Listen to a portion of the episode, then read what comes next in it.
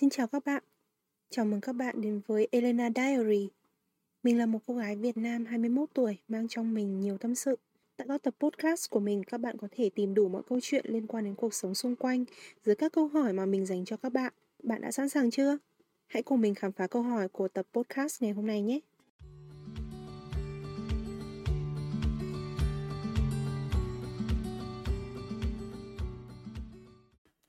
Một tuần nữa trôi qua thật nhanh và mình lại lên đây để được trò chuyện cùng các bạn. Câu hỏi mình muốn đặt ra trong hôm nay là Trong một buổi đi chơi, ai nên là người trả tiền? Một câu hỏi muôn thuở mà mình nhận được từ mọi người. Câu hỏi này có thể được đặt riêng cho cái buổi hẹn đầu tiên hoặc là trong suốt các buổi hẹn mà bạn và người ấy đã trong một mối quan hệ rồi. Mình nhớ khi còn bé, bố mẹ mình thường không hay nhắc đến từ hẹn hò, mà chỉ thường nhắc đến đi chơi hoặc là đi uống nước. Dường như lúc đó chuyện hẹn hò vẫn còn được coi là một chuyện cần giấu kín và ít khi được nhắc đến trực diện. Nhưng trong xã hội hiện đại ngày nay, giới trẻ chúng ta đã cởi mở hơn cũng như không còn e ngại khi nhắc đến chuyện hẹn hò nữa. Trong suy nghĩ của bố mẹ mình, khi đi hẹn hò thì người con trai phải là người trả tiền vì làm như thế mới đáng mặt Nam Nhi, mới ga lăng và hào phóng. Nhưng với mình và một số bạn bè của mình thì không nghĩ vậy.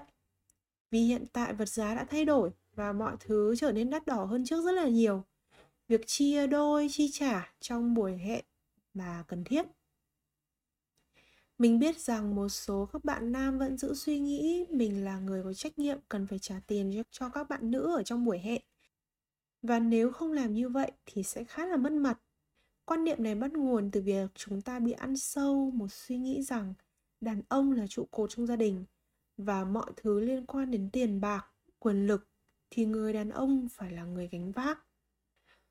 Nếu họ không thể đảm đương được trọng trách này thì họ là một người bất tài và có lỗi với gia đình, có lỗi với vợ con trước đây mình là người từng có những buổi hẹn đầu tiên với một số chàng trai và mặc dù mình luôn là người đề nghị chia đôi khoản trả tiền, nhưng đối phương luôn cố gắng từ chối và dành phần trả tiền của mình.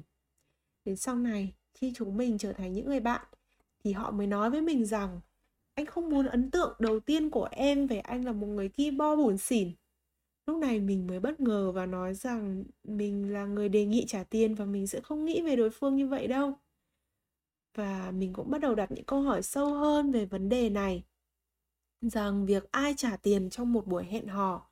Và việc đấy có liên quan đến các vấn đề to lớn hay sâu xa hơn không? Hoặc nó có phản ánh gì về định kiến xã hội hoặc bình đẳng giới không? Vì vậy, mình đã mạnh dạn đặt câu hỏi với một số người bạn xung quanh mình và mình rất bất ngờ khi nhận được các câu trả lời mặc dù mình nghĩ rằng những người bạn của mình đa phần là có những suy nghĩ khá tương đồng với nhau, nhưng thật ra thì không phải vậy. Các đáp án đưa ra thì 9 người 10 ý.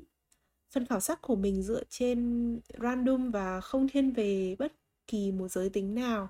Vì vậy sẽ có những bạn là thẳng và cả những bạn thuộc giới tính thứ ba. Vì lý do cá nhân nên mình sẽ không nêu rõ kết quả được phân trên bản dạng giới của từng bạn mà mình sẽ nói dựa trên giới tính sinh học nên mong các bạn sẽ có một cái nhìn khái quát về kết quả này đa phần các bạn nữ đều có chung một nhận định rằng trong các buổi hẹn thì cả hai người đều nên chi trả cho cuộc hẹn đó Tuy nhiên việc chi trả này không nhất thiết cần phải là chia bill hay là rõ ràng chi ly đúng 50-50. Thay vào đó mình có thể san sẻ theo nhiều cách khác nhau. Ví dụ, như khi bạn và người kia đi xem phim thì một người chịu trách nhiệm mua vé, còn người kia chủ động mua bỏng nước. Sự săn sẻ này giúp chúng ta có một tâm lý thoải mái hơn cũng như là không quá kỹ càng về mặt tiền bạc. Vì như vậy có thể gây mất đi phần nào sự tự nhiên trong mối quan hệ. Tuy nhiên, có bạn nữ cho rằng, dù là nam hay là nữ, nhưng trong vấn đề kinh tế, nếu đối phương có suy nghĩ quá khắt khe về tiền bạc hoặc chi ly quá mức trong vấn đề trả tiền ở các buổi hẹn thì người đó sẽ không được đánh giá cao trong các buổi hẹn lần sau. Vì suy cho cùng, mặc dù chúng ta có thể không cần các khoản chi trả từ đối phương, nhưng hành động phần nào đó sẽ phản ánh tính cách của một con người và không ai muốn bước vào một mối quan hệ với một cá nhân quá là ghi bo và chắc lét. một điều nữa mà một số bạn nữ cho rằng nếu hai người có sự chênh lệch về kinh tế thì cần cân nhắc trong việc chi trả các buổi hẹn. Giống như tuổi nhỏ làm việc nhỏ, vừa theo sức của mình. Thì nếu các bạn không có một nguồn lực kinh tế vững vàng thì có thể offer hẹn hò tại các địa điểm phải chăng hơn, hoặc ai là người có kinh tế tốt hơn thì sẽ chi trả nhiều hơn một chút so với người còn lại. Vì mình biết rằng có những bạn đã đi làm và nguồn thu nhập ổn định đang trong một mối quan hệ với các bạn còn là học sinh sinh viên. Vì vậy mà việc cân nhắc về phần chi trả sẽ được hai bạn quyết định sao cho hợp lý.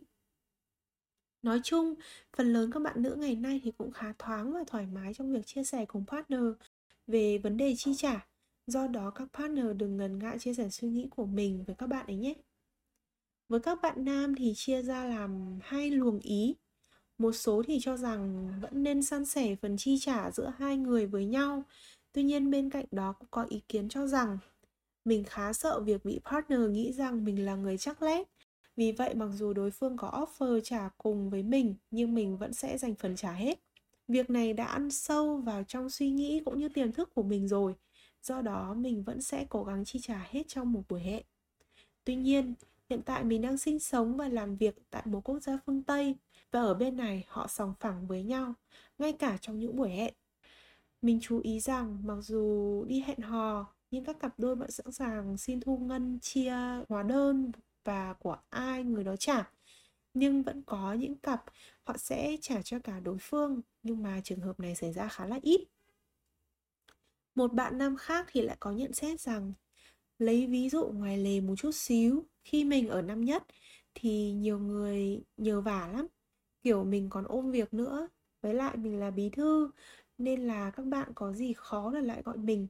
Rồi mình cũng hoàn thiện mà có điều những lần sau thì cái mức độ khó nó càng tăng, vì vẫn luôn là từ một phía và mình nhận lời cũng chỉ vì là học cùng lớp ấy. Mình cũng có một đứa mà khá thân ở năm đó, bạn ấy tên là N. Ừ, bạn ấy hỏi mình nhiều thứ nhưng mình và bạn ấy không thấy ngần ngại, vì mình cũng có những thứ không hiểu và bạn ấy là người giải đáp cho mình mình mới thấy là một khi có người nhờ mình giúp gì thì họ cũng như kiểu mắc nợ mình một cái gì đó. Mà mượn tiền nữa thì nó lại càng là một chuyện khó xử hơn và cũng là một vấn đề nhạy cảm. Và rồi bây giờ mình quay lại chuyện đi date. Nếu hai bên tôn trọng và thoải mái thì có thể thương lượng. Lý thuyết là như vậy. Nhưng giả dụ bữa đết nào mà một người cũng được trả tiền thì tới một mức nào đó cũng tự thấy ngại và nên thúc mình làm một cái gì đó để đáp lại cho những gì đối phương đã làm với mình. Về cơ bản là nên có qua có lại và nếu để bàn tới giá trị cho những lần nhận và cho đi thì có thể có thêm một cái topic mới riêng. Vắn tắt thì nếu thoải mái với nhau thì cũng chả quan tâm gì tới cái giá trị. Vì hôm nay họ trả cho mình mình tặng lại cho họ cái bút máy vào dịp sau. Tuy một ít tiền hơn so với cái bữa ăn nhưng nó có giá trị lớn vì ví dụ như là họ là một nhà văn. Qua những chia sẻ từ các bạn, mình nhận thấy rằng việc ai là người trả tiền cho buổi hẹn hò nó còn tùy thuộc vào suy nghĩ của các bạn, đặc biệt là sự tác động của xã hội và lối sống quen thuộc mà các bạn đang trải qua. Và còn một số những định kiến về việc trả tiền trong buổi hẹn. Từ một số các bạn nữ như là con trai bắt buộc phải trả tiền cho con gái. Vì nếu không làm như vậy thì người đó không đáng mặt đàn ông không hào phóng và là một người chắc lét mình hiểu tâm lý của một số bạn nữ như vậy, nhưng với cuộc sống hiện đại ngày nay, chúng ta không nên áp đặt hoàn toàn một định nghĩa nào trong một hoàn cảnh nhất định. Vì cuộc sống đa sắc màu và không phải là một phép toán hay một bài tập để chúng ta có thể dập khuôn một hệ tư tưởng lên một người nào đó. Nếu là một người ủng hộ bình đẳng giới, chúng ta nên nhìn nhận các vấn đề và khía cạnh một cách bình đẳng hơn và có thể việc này không hề dễ dàng nhưng mình mong dần dần các bạn sẽ thay đổi được suy nghĩ và nhìn chúng dưới lăng kính cởi mở hơn. Còn ai là người sẽ trả tiền cho buổi hẹn thì hãy cân nhắc và thử chia sẻ với đối phương để các bạn sẽ có những buổi hẹn thoải mái cho cả đôi bên. Vì suy cho cùng, mục đích của buổi hẹn là để các bạn tìm hiểu nhau hoặc là vun đắp kỷ niệm cũng như tình cảm đôi bên. Đừng để câu chuyện tiền bạc trở thành một vật cản giữa bạn và đối phương nhé. Tập podcast số 9 đến đây là kết thúc. Đừng ngần ngại chia sẻ những ý kiến của các bạn với mình. Hãy like, comment, share subscribe cũng như là follow Instagram để tiếp cho mình thêm động lực cũng như là không bỏ sót tập podcast nào nhé. Cảm ơn và hẹn gặp lại các bạn trong những tập podcast lần sau.